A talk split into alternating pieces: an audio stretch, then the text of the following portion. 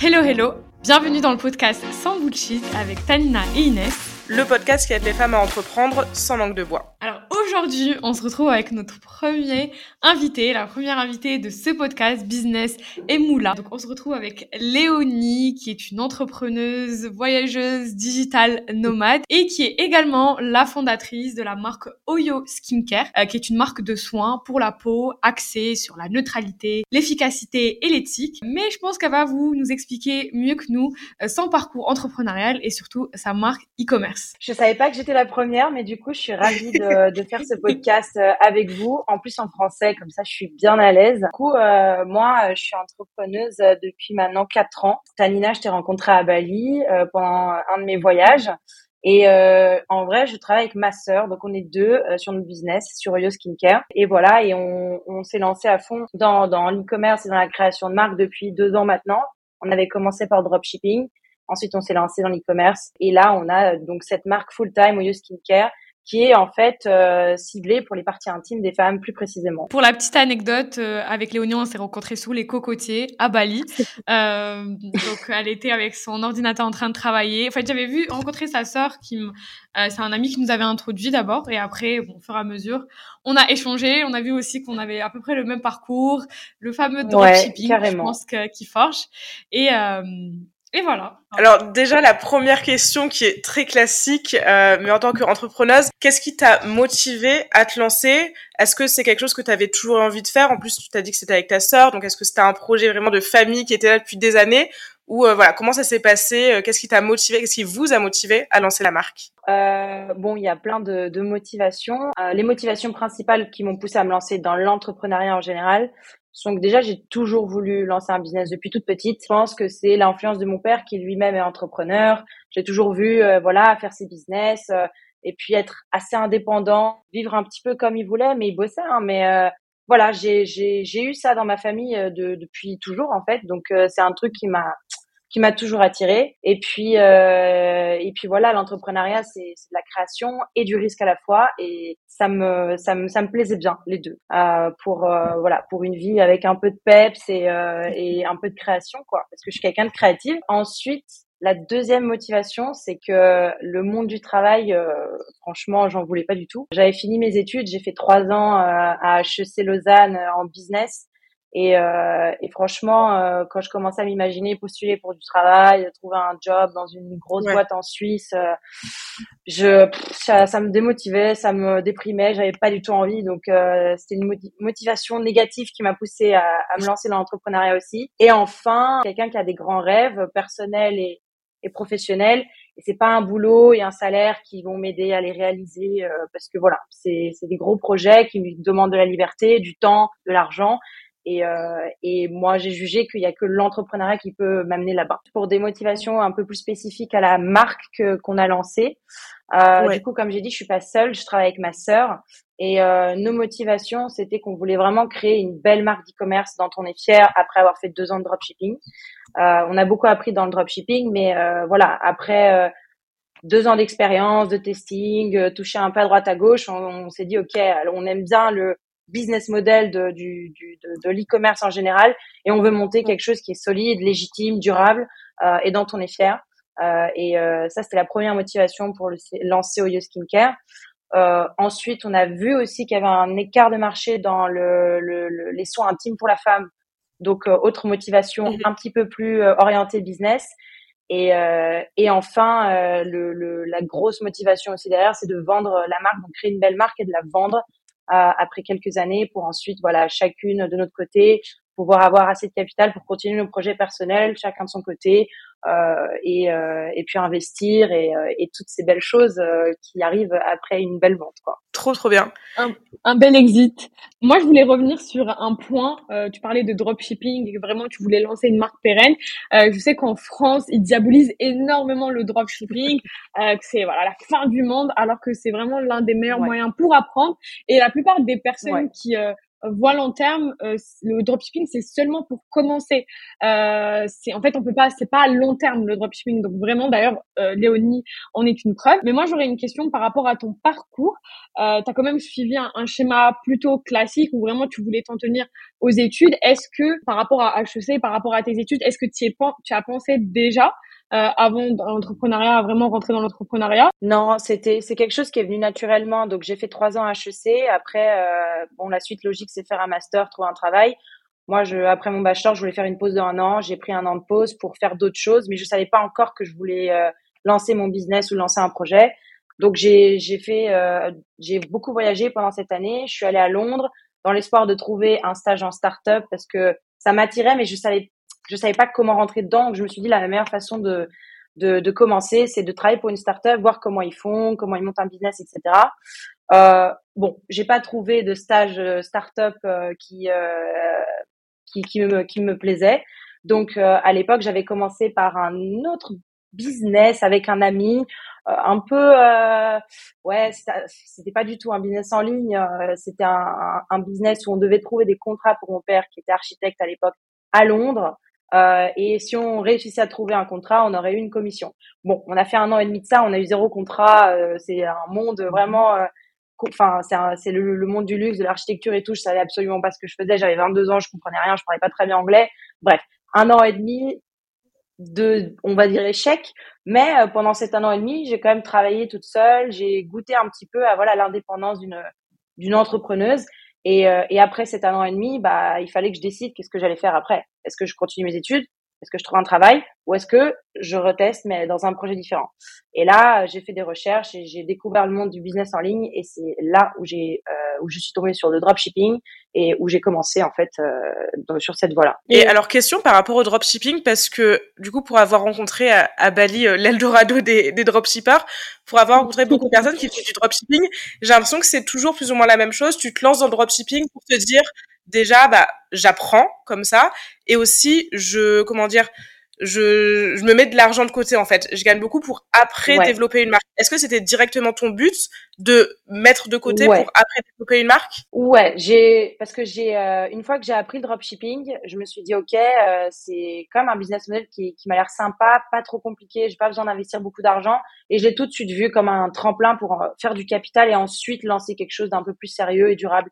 Donc euh, ouais, complètement. Hein. J'ai vu le dropshipping vraiment comme un moyen de me faire mes, mon premier capital pour continuer euh, d'autres projets. Okay. Et aussi le Shopify, euh, le dashboard Shopify est très addictif avec les cloches qui sonnent. Donc ouais, ouais c'est vrai, c'est vrai. Après le premier, le premier succès dropshipping, c'est vrai que tout ce que tu as envie, c'est d'en faire plus, plus, plus, plus, plus. et il n'y a pas de limite en fait. c'est mais quand c'est toujours très très court terme en fait les succès en dropshipping. Hein. Enfin, il y a, y a des gens qui ont réussi à faire quelque chose dans le long terme, ils ont créé une sorte de système dropshipping. Il y a toujours des nouveaux produits qui arrivent et machin.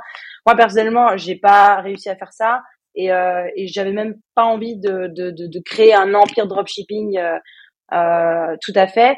Par contre, voilà, quand ça se passe pas bien, c'est là où tu te compte ah ouais quand même, je peux pas être comme ça tous les trois mois. Ça monte, ça descend et après je stresse et après qu'est-ce que je fais dans six mois euh, C'est c'est pas durable, il y a trop de stress. Quand ça allait pas, c'est là où je savais qu'il fallait que je fasse quelque chose d'autre. Et tu, tu, parles de, de succès en dropshipping. Tu l'as eu directement le succès? Ou bien t'as galéré, t'as monté plusieurs boutiques? Euh, non, non, c'était pas direct, pas du tout. euh, j'ai commencé euh, en août 2019, je me rappelle, et ça m'a pris bien quatre mois. Donc jusqu'à quatre mois plus tard, euh, j'ai perdu, je crois, 5000 euros en testing, en euh, tout, euh, cours, testing, euh, site, machin.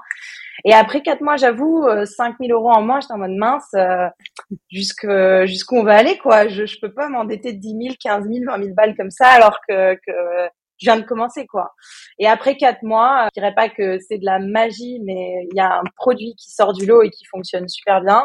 Et là, franchement, ça m'a, bah, les 5000 euros en, trois, 3-4 jours, ils étaient déjà remboursés. Et après, ça a monté, monté, monté. Et c'est là où j'ai vu qu'est-ce que c'est un, voilà quand tu as un produit qui se vend bien sur internet avec le marketing digital qu'est-ce que ça peut donner? Et là j'ai vu la force de, de, de, de, tout le système en fait dropshipping les pubs euh, sur les plateformes comme Facebook Instagram Google etc et voilà. Et après euh, bon tu apprends tu euh, tu mets de côté tu et t'avances comme ça. Et en général ça peut arriver, mais en général, tu vas pas retourner à ce à ce trou. En tout cas, moi, je suis pas euh, je suis pas retournée comme quand quand j'avais perdu ces 5000 euros. Mais il y a il y a des montagnes russes, hein, c'est sûr. Mais voilà, ça prend du temps. mais je savais qu'il fallait que je que ça fonctionne, sinon ça, ça, voulait dire que je devais aller chercher un travail. Et non merci. Et d'ailleurs, en fait, quels sont les skills que tu as obtenus grâce au drop, les compétences que tu as acquises grâce au drop? Ouais, euh, waouh, beaucoup de choses. Hein. Franchement, la première chose que tu apprends, je pense, c'est à euh, t'organiser pour. Euh, enfin, tu touches tellement à plein de choses. Le dropshipping, c'est du marketing, c'est du service client, c'est voilà le produit, les logistiques, c'est plein d'éléments différents. Et quand tu commences, t'es débutant, personne t'a entraîné. Alors oui, t'as pris un cours, mais quand il faut faire euh, t'es un peu débordé et du coup euh, la première chose que j'ai appris c'est voilà à m'organiser, à apprendre, prendre un cours, m'organiser et puis euh, être discipliné parce qu'il y a tellement de choses à apprendre, il y a tellement de choses à gérer, il y a tellement de choses à mettre ensemble. Euh, c'est un énorme puzzle au début. Voilà, j'ai appris à euh, me dire ok, je veux que ça marche, j'y vais, je me discipline, je m'organise, j'apprends et je, je me dédie à ça et, et, et voilà. Ça c'est la première chose. Ensuite, la deuxième chose, c'est que ça marche pas et que et pas, pas perdre la motivation parce que ça marche pas. Moi, ce qui m'a aidé, c'est de me dire, il y a des gens, ils l'ont, ils ont réussi. Et euh, bah, pourquoi pas moi? Je suis pas la plus grosse débile de la terre. Je, je, je si, si quelqu'un peut y arriver, euh, bah moi aussi je peux y arriver. Et ça, c'est une motivation qui dit, même si, tu rates, tu dis non, non, non, c'est pas grave.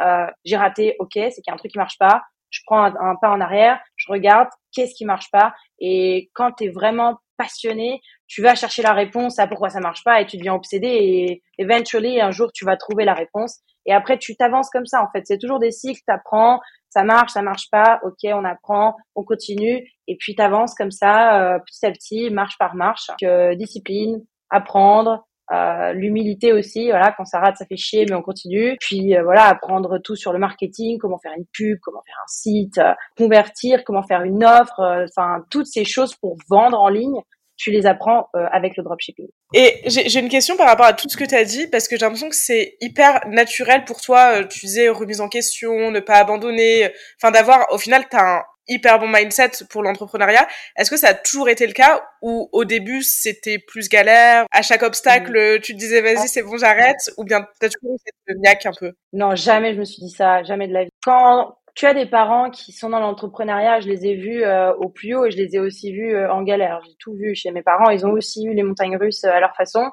mais mon père, par exemple, lui m'a beaucoup influencé. C'est quelqu'un d'extrêmement positif et de extrêmement optimiste.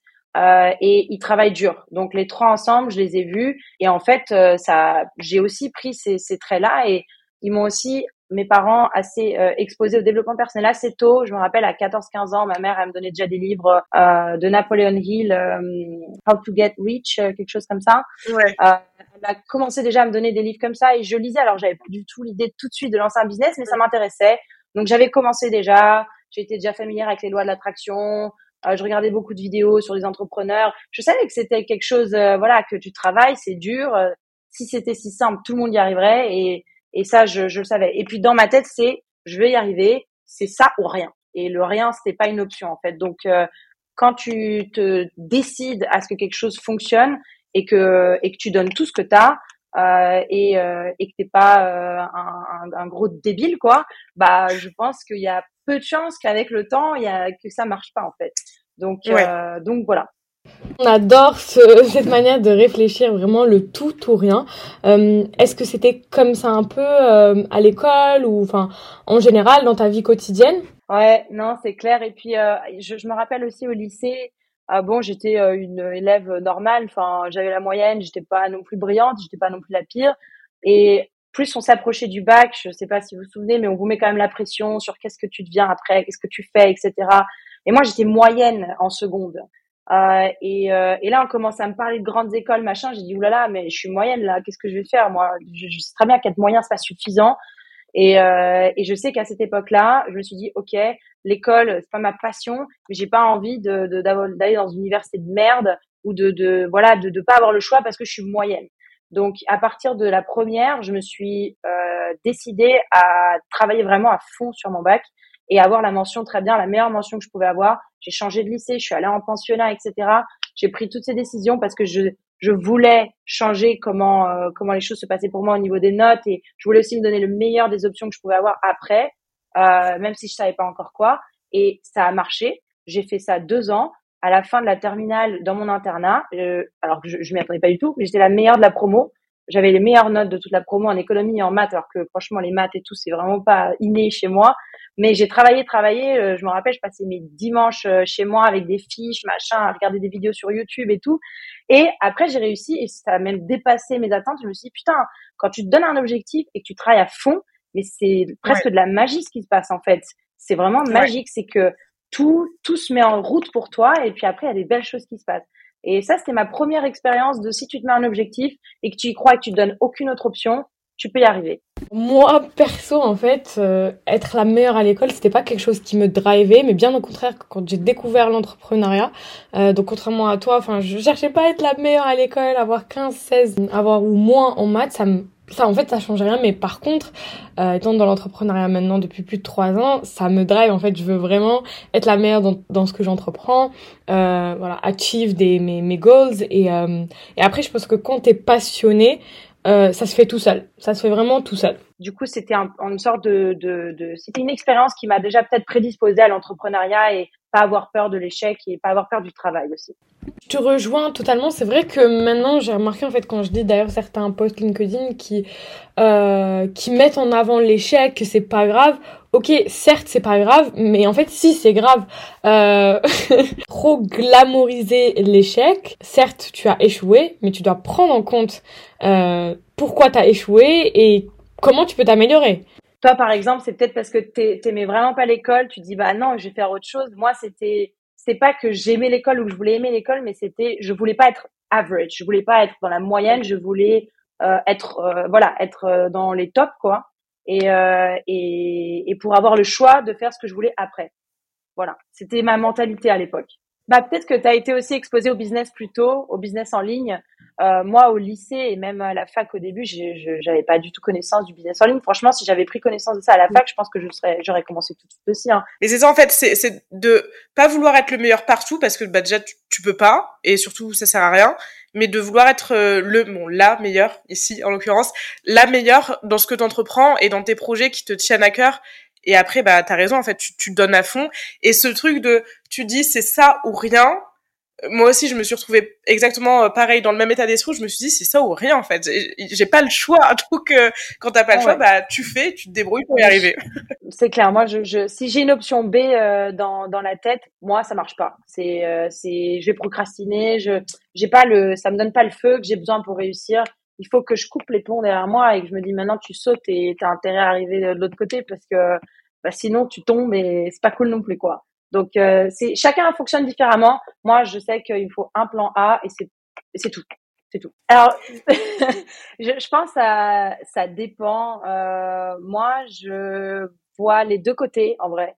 Euh, les échecs, faut, enfin, je pense que c'est une balance. Euh, il faut pas que ça te déprime et que tu voilà que t'arrêtes tout parce que t'as as perdu, t'as as eu un échec. Je pense qu'il faut et prendre ça comme une leçon et mais aussi être un peu avoir un peu la haine aussi que t'aies eu l'échec parce que sans ça bah c'est quoi ta motivation pour euh, ne plus rater dans le futur? Donc je pense qu'il faut les deux. Faut apprendre sa leçon, avoir un peu le seum et les deux ensemble après tu continues quoi.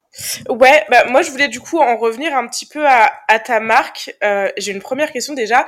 Est-ce que enfin vous avez eu peur euh, quand vous êtes passé du coup du dropshipping au fait d'avoir une vraie marque parce que ok c'est le même business model mais c'est quand même différent au final. Là c'est ta marque j'imagine c'est plus euh, ton bébé. Est-ce qu'il y avait euh, un coup de pression? Est-ce que vous avez eu des doutes? Est-ce que vous vous êtes pas dit peut-être au bout d'un moment, euh, le dropshipping au final, entre guillemets, c'est une valeur sûre, on sait qu'on peut faire de l'argent, pourquoi est-ce qu'on reste pas dans ce business model-là? Alors, euh, nous, on a essayé de faire une transition.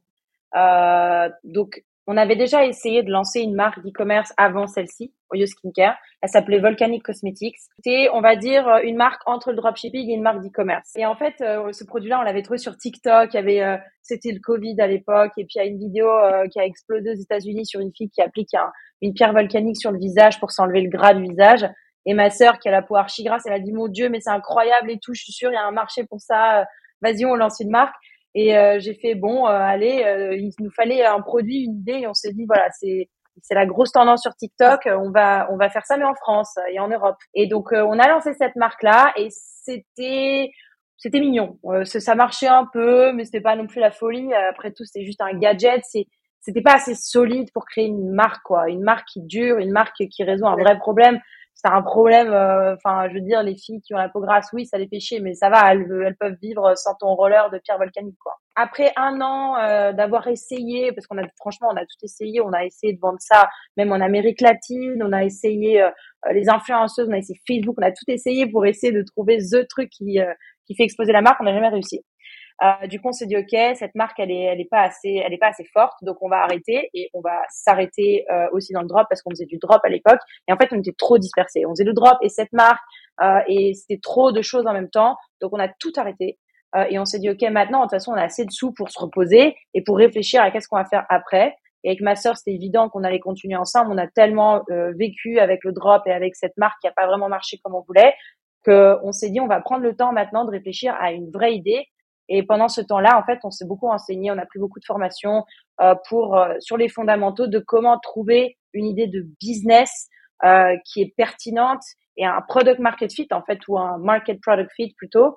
Euh, et, euh, et un insight à l'époque qui m'a marqué, c'est qu'il faut trouver un écart de marché parce que voilà, c'est tellement grand le monde du commerce, tellement de compétition, tellement de marques, tellement de trucs que si tu te différencies pas et si tu travaille pas sur un écart de marché, ça va être compliqué. En fait, ta vie elle va être compliquée euh, euh, de pour monter une marque, etc. Donc la première chose qu'on voulait faire, c'était d'identifier des écarts de marché, euh, donc une opportunité qui était ou un problème qui était encore mal servi ou peu servi, et en faire une marque. Et et on s'est dit ok, si en plus on peut s'identifier à ce problème, à cette marque-là, c'est encore mieux parce qu'on va faire le marketing. Enfin, on va beaucoup plus s'identifier avec le marketing, on va être beaucoup plus inspiré. Euh, personnellement, moi, faire une marque pour les mecs, euh, je, je sais pas trop comment ils fonctionnent, je sais pas comment ils réfléchissent, je, je, je me vois pas monter une marque pour un mec, par exemple. Par contre, une marque pour une femme de 25 ans, 20 ans, 30 ans, euh, et si j'ai le même problème qu'elle en plus, bah alors là, c'est, c'est le Graal, quoi. Donc, on s'est dit, vas-y, on va se scanner. Euh, on va se scanner du matin au soir, c'est quoi nos problèmes et est-ce que ce problème il est résolu ou est-ce qu'il n'est pas résolu, est-ce qu'il fait chier, est-ce qu'il fait pas chier? Euh, et euh, en se scannant comme ça, on est arrivé. Enfin moi personnellement, c'est c'est un problème que que que, que j'avais à l'époque et que j'ai encore de temps en temps. C'est au niveau des poils. voilà, les femmes en majorité partie, elles se rasent ou elles s'épilent ou elles font le laser. Mais je sais que moi, parce que je suis moitié portugaise et moitié suisse, alors je suis blanche et blonde, mais euh, j'ai des poils de portugaise et quand t'épiles ou que tu rases tout ça, c'est une catastrophe. Et c'est des voilà, c'est des petits problèmes qui, qui peuvent un peu euh, impacter ta, ta confiance en toi en tant que femme. Et, euh, et moi, c'est un truc que j'ai toujours gardé pour moi parce que c'est dans la salle de bain. Voilà, tu te douches, les aisselles, le maillot, t'es en mode putain, fais chier, bouton, irritation, c'est pas très sexy quoi. Mais après voilà, je, je, je m'habille et j'oublie. Et j'en ai parlé avec ma sœur. Ma sœur elle m'a dit putain, et moi aussi ça me fait chier quand je me rase c'est une catastrophe et elle avait un copain à l'époque et ça l'a gêné un petit peu avec son copain. Je me suis dit mais euh, c'est quand même un problème assez euh, assez sensible, tu vois. J'ai l'impression qu'il y a un truc.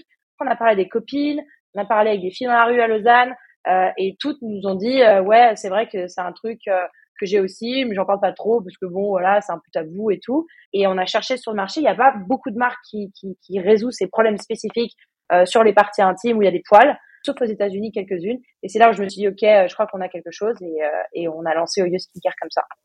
Super intéressant parce que c'est vrai que les marques des soins intimes, on n'en voit pas trop, contrairement aux marques skincare. Et euh, les soins intimes, tout ce qui concerne les parties intimes, c'est encore hyper tabou.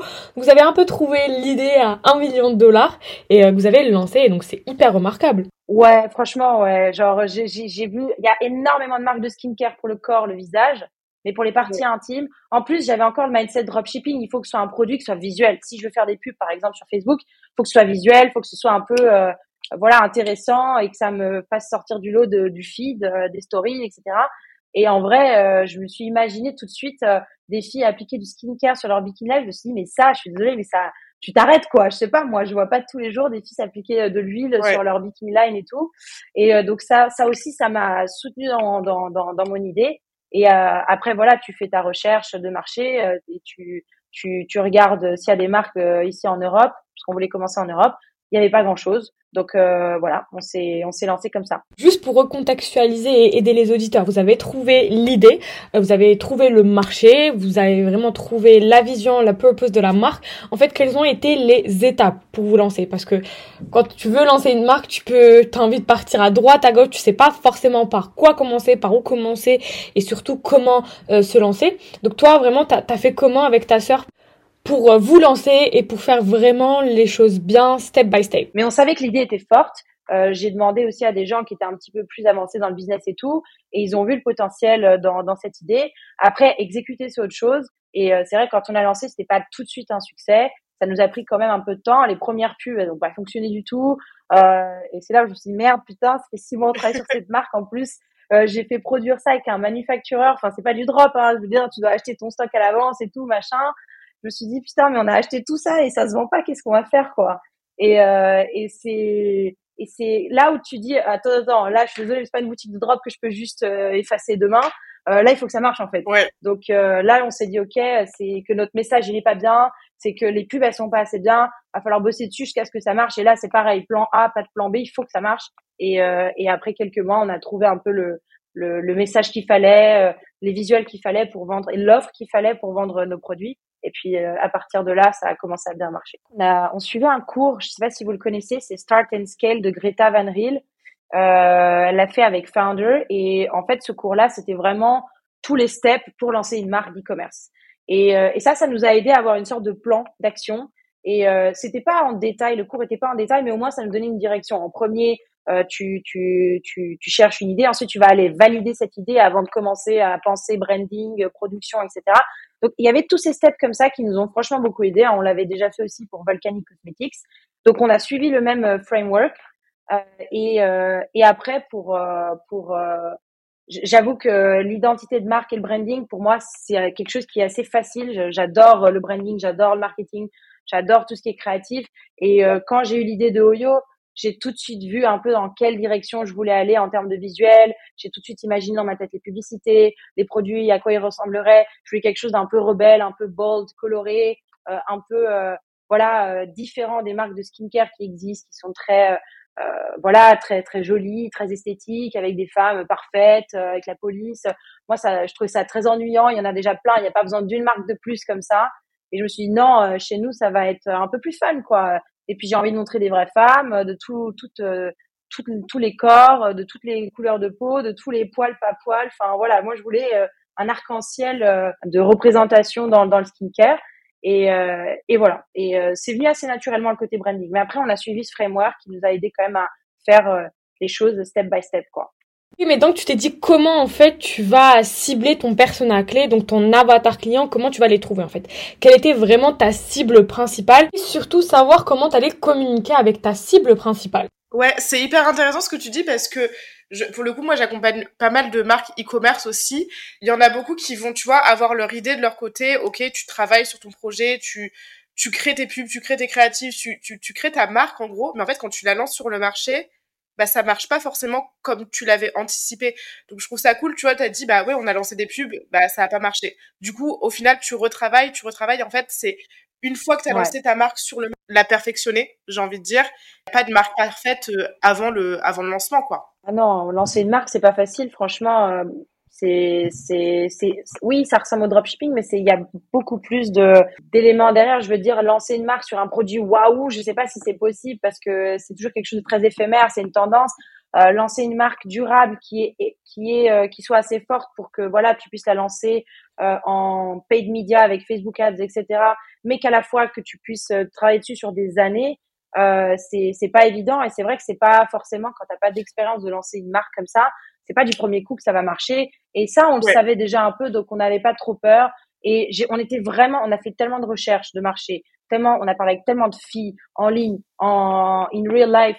Euh, j'ai, j'ai tellement euh, préparé le terrain, quoi, pour m'assurer que c'est pas une idée de merde et que c'était pas euh, un truc inutile sur euh, pour le marché. Que en fait, euh, je savais que si ça marchait pas, c'est juste qu'on n'a pas trouvé le bon message, on n'a pas trouvé la bonne offre, et c'est des choses qui se travaillent. Et, euh, et voilà. Ouais, donc en gros, euh, nous on cible euh, les filles qui s'épilent le maillot ou qui se rasent le maillot et qui ont des problèmes de peau à cause de ça. parce que ça crée plein de problèmes, voilà.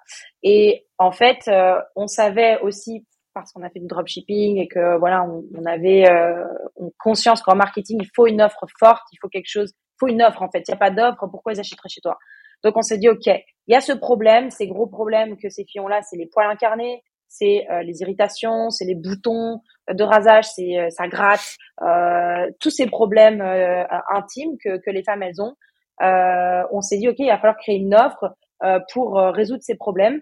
Et on avait aussi d'autres choses en tête, c'est qu'on voulait un AOV minimum parce que voilà, ça coûte cher de faire des publicités sur Facebook, donc on peut pas juste vendre un pot de crème par exemple, ça marche pas. Un pot de crème à 20 balles, tu vas pas aller très loin, tu peux pas scaler ça. Donc on s'est dit ok, il faut que les, les, les, filles, elles achètent, euh, voilà, ce qui a une valeur minimum de, de 50, 60 pounds, parce qu'on on vend au, UK. Et on s'est dit, OK, qu'est-ce qu'on peut faire, sachant qu'on veut aller dans le skincare, etc.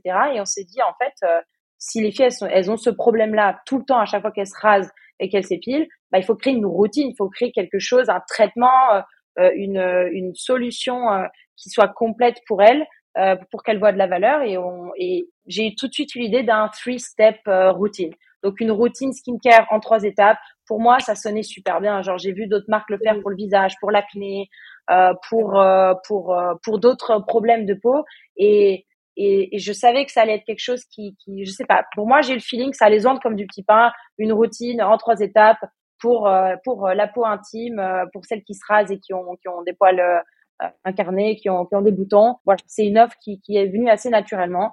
Et après, on a mis ça ensemble, on a mis un discount parce que du coup, c'est un bundle de produits. L'offre est là, en fait, c'est que non seulement on résout tes problèmes qui sont qui, sont importants pour toi parce que voilà toutes ces filles là qui vont à la plage ou qui sont avec leurs copains euh, c'est quelque chose qui les travaille hein. c'est c'est quelque chose qui, qui, qui est chiant pour une femme quand tu te sens pas bien dans ta peau t'as t'as je sais pas tu tu t'as presque honte de te mettre toute nue devant quelqu'un parce que tu as des boutons euh, sur ta bikini line.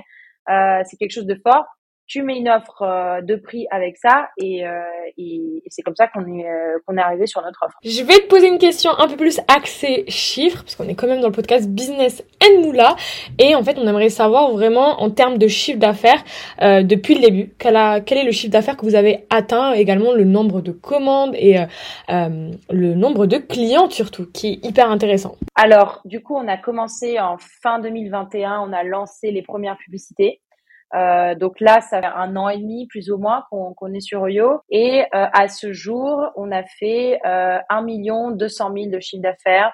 Et ça, ça représente euh, plus ou moins 23, entre 20 et 25 000 clientes et commandes. On va dire plutôt commandes parce qu'il y a des gens qui reviennent. Donc, mais en vrai, alors, c'est énorme. Je veux dire, si je, si je dis ça à mes copines qui ont jamais fait de business, elles vont dire, oh mon Dieu, un million, mais t'es millionnaire. Euh, voilà.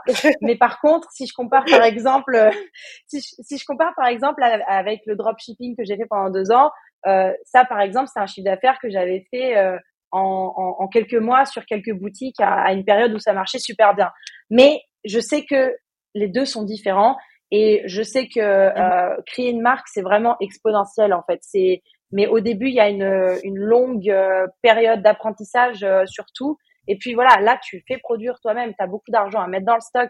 Euh, tes publicités, faut toujours que voilà les renouveler. Il y a beaucoup plus de travail. Et je, Lisa et moi, ma sœur euh, Lisa, euh, on voulait absolument pas se presser pour faire les gros chiffres tout de suite.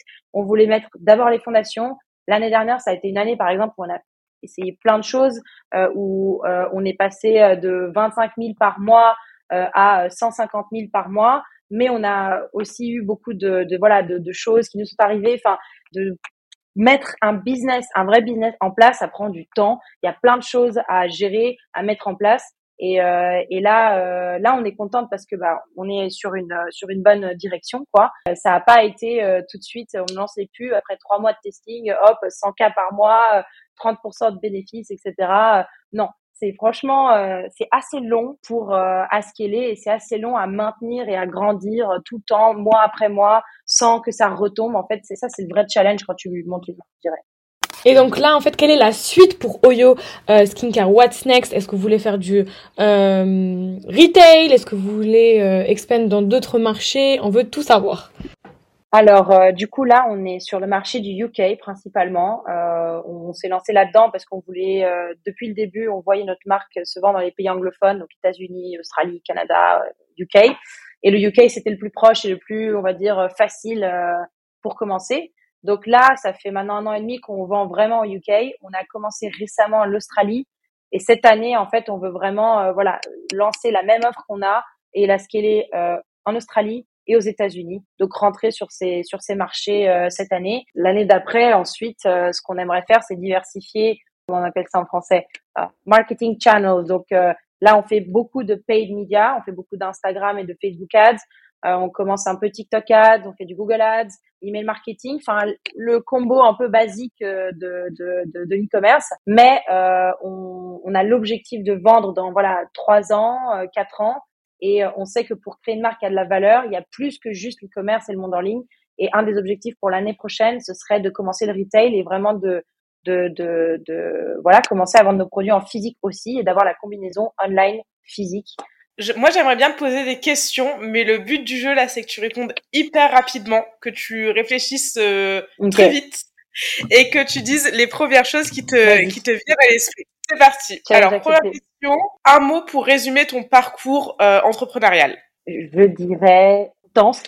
Deuxième question, en termes de revenus, en termes d'argent, plutôt dropshipping ou euh, marque personnelle? Dropshipping. Un conseil aux personnes qui se lancent, qui viennent de débuter ou qui veulent se lancer? La première chose que je conseille, c'est de prendre des cours, d'apprendre, prendre un cours, quelqu'un en qui euh, vous avez confiance, quelqu'un que vous voilà que vous respectez pour ce qu'il a fait, d'écouter que cette personne, prendre un cours s'il en a un, euh, ou de prendre des cours que cette personne recommande et de passer du temps voilà, à apprendre entre guillemets la théorie. Et ensuite de se lancer et, et d'y aller en fait action tout de suite après simplement. ok bah parfait parce que ma question d'après du coup je, ça rebondit un peu sur ce que tu as dit. Une personne qui t'inspire dans le monde de l'entrepreneuriat genre un peu quelqu'un que tu vois comme ton mentor ou alors la, la personne que tu aimerais être euh, dans le monde de l'entrepreneuriat. Euh, Nick Sharma je sais pas si vous le connaissez. C'est un, un, un, gars, il a mon âge, mais on dirait qu'il a 36 ans tellement il fait des trucs.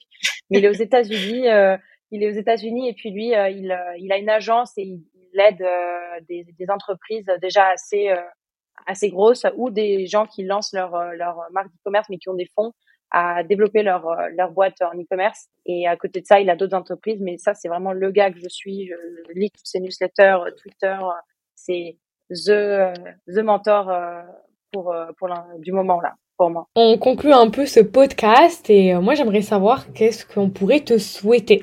Euh, est-ce que tu vas un peu partir dans d'autres projets ou tu vas rester focus sur le e-commerce? Qu'est-ce qu'on pourrait te souhaiter pour la suite dans 4 5 ans? Alors écoute, dans ouais, dans trois ans, moi je me vois vendre You Skincare et Ensuite, euh, prendre une petite pause de six mois pour euh, bien réfléchir à ce que je vais faire après parce que je compte faire un bel exit. Et en vrai, j'ai déjà des idées de projets de, que j'aimerais faire après.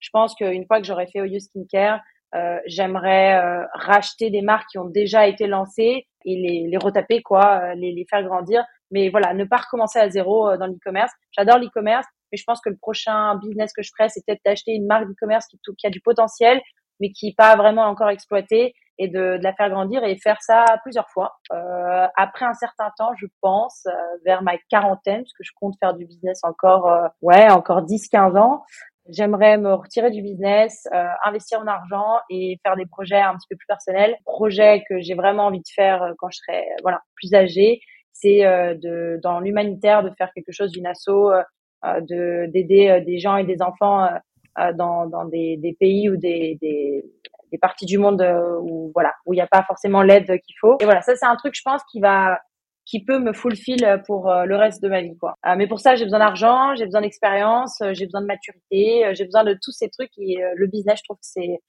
une très bonne école pour pour avant de faire ce genre de projet quoi. Très beau projet en tout cas. Ouais, bah écoutez, euh, franchement, moi aussi, je me le souhaite. c'est vraiment, je travaille que sur ça. J'ai pas d'autres projets en ce moment. C'est euh, l'exit, c'est mon seul objectif. Euh, et, euh, et voilà. Et après ça, on peut regarder l'horizon à nouveau et, et voilà, naviguer dans d'autres dans d'autres eaux, quoi. Trop cool. Bah écoute, merci beaucoup de nous avoir tout partager, ton parcours, euh, tes petits secrets business et surtout ton futur. Et euh, bah voilà, en effet, on te, on te le souhaite. On te souhaite euh, de, de faire un bel exit, de développer la marque. Et voilà, merci beaucoup d'avoir été du coup notre première invitée officiellement dans le podcast Business et Moula. Je sais pas, Taïna, si tu veux rajouter un petit truc, si toi aussi, Léonie, tu veux rajouter un petit mot pour la fin? En tout cas, inspirez-vous de ce parcours. C'était un plaisir de faire ce podcast avec vous. En plus, je suis la première, c'est vraiment, euh, c'est vraiment super, euh, super cool. Et euh, ouais, un petit mot pour la fin, si pour la personne qui nous écoute, si c'est quelque chose que qu'elle a envie de faire, hein, commencer son business en ligne, qu'elle sache que oui, c'est pas facile, surtout la première année, on va dire, les premiers six mois, la première année, mais ça vaut vraiment, ça en vaut vraiment la chandelle. C'est cliché de dire ça, mais c'est vrai. Là aujourd'hui je, suis au Panama, je travaille en ligne. Euh, le soir, je vais à la plage. Euh, je rencontre des gens que j'aurais jamais de la vie j'aurais rencontré euh, si j'avais pas bougé mes fesses après après la fac. Et, et c'est beau. Et il y en a plein, plein. Il y a plein de gens qui le font à différentes échelles. Tu n'as pas besoin de, de faire un business d'e-commerce à des millions. Tu peux devenir freelanceur. Tu tellement de choses. Il y a un monde euh, que je pense les gens qui sont dans le système normal ne se rendent pas compte. C'est euh, le monde en ligne et toutes les opportunités qu'il y a pour les gens qui sont un peu ambitieux, qui sont ambitieux ou très ambitieux. Il y a de tout, c'est possible. Ça vient de quelqu'un qui est en train de le vivre. Donc, euh, c'est pas des foutaises, quoi. Très bien. J'adore cette conclusion. Eh bien, moi aussi, je tiens à te remercier, euh, Léonie, d'avoir participé euh, en tant que première invitée au sein de notre podcast Business et Moula. Et pour nos auditeurs, voilà, n'hésitez pas à vous inspirer de ce type de parcours. Il y a quand même pas mal de femmes dans l'e-commerce, dans l'entrepreneuriat au niveau du e-commerce. Alors, n'hésitez pas à suivre Léonie. On vous mettra également les réseaux sociaux de Léonie si vous voulez la suivre et pourquoi pas lui poser des questions. Et on se le mois prochain pour un nouvel épisode de podcast.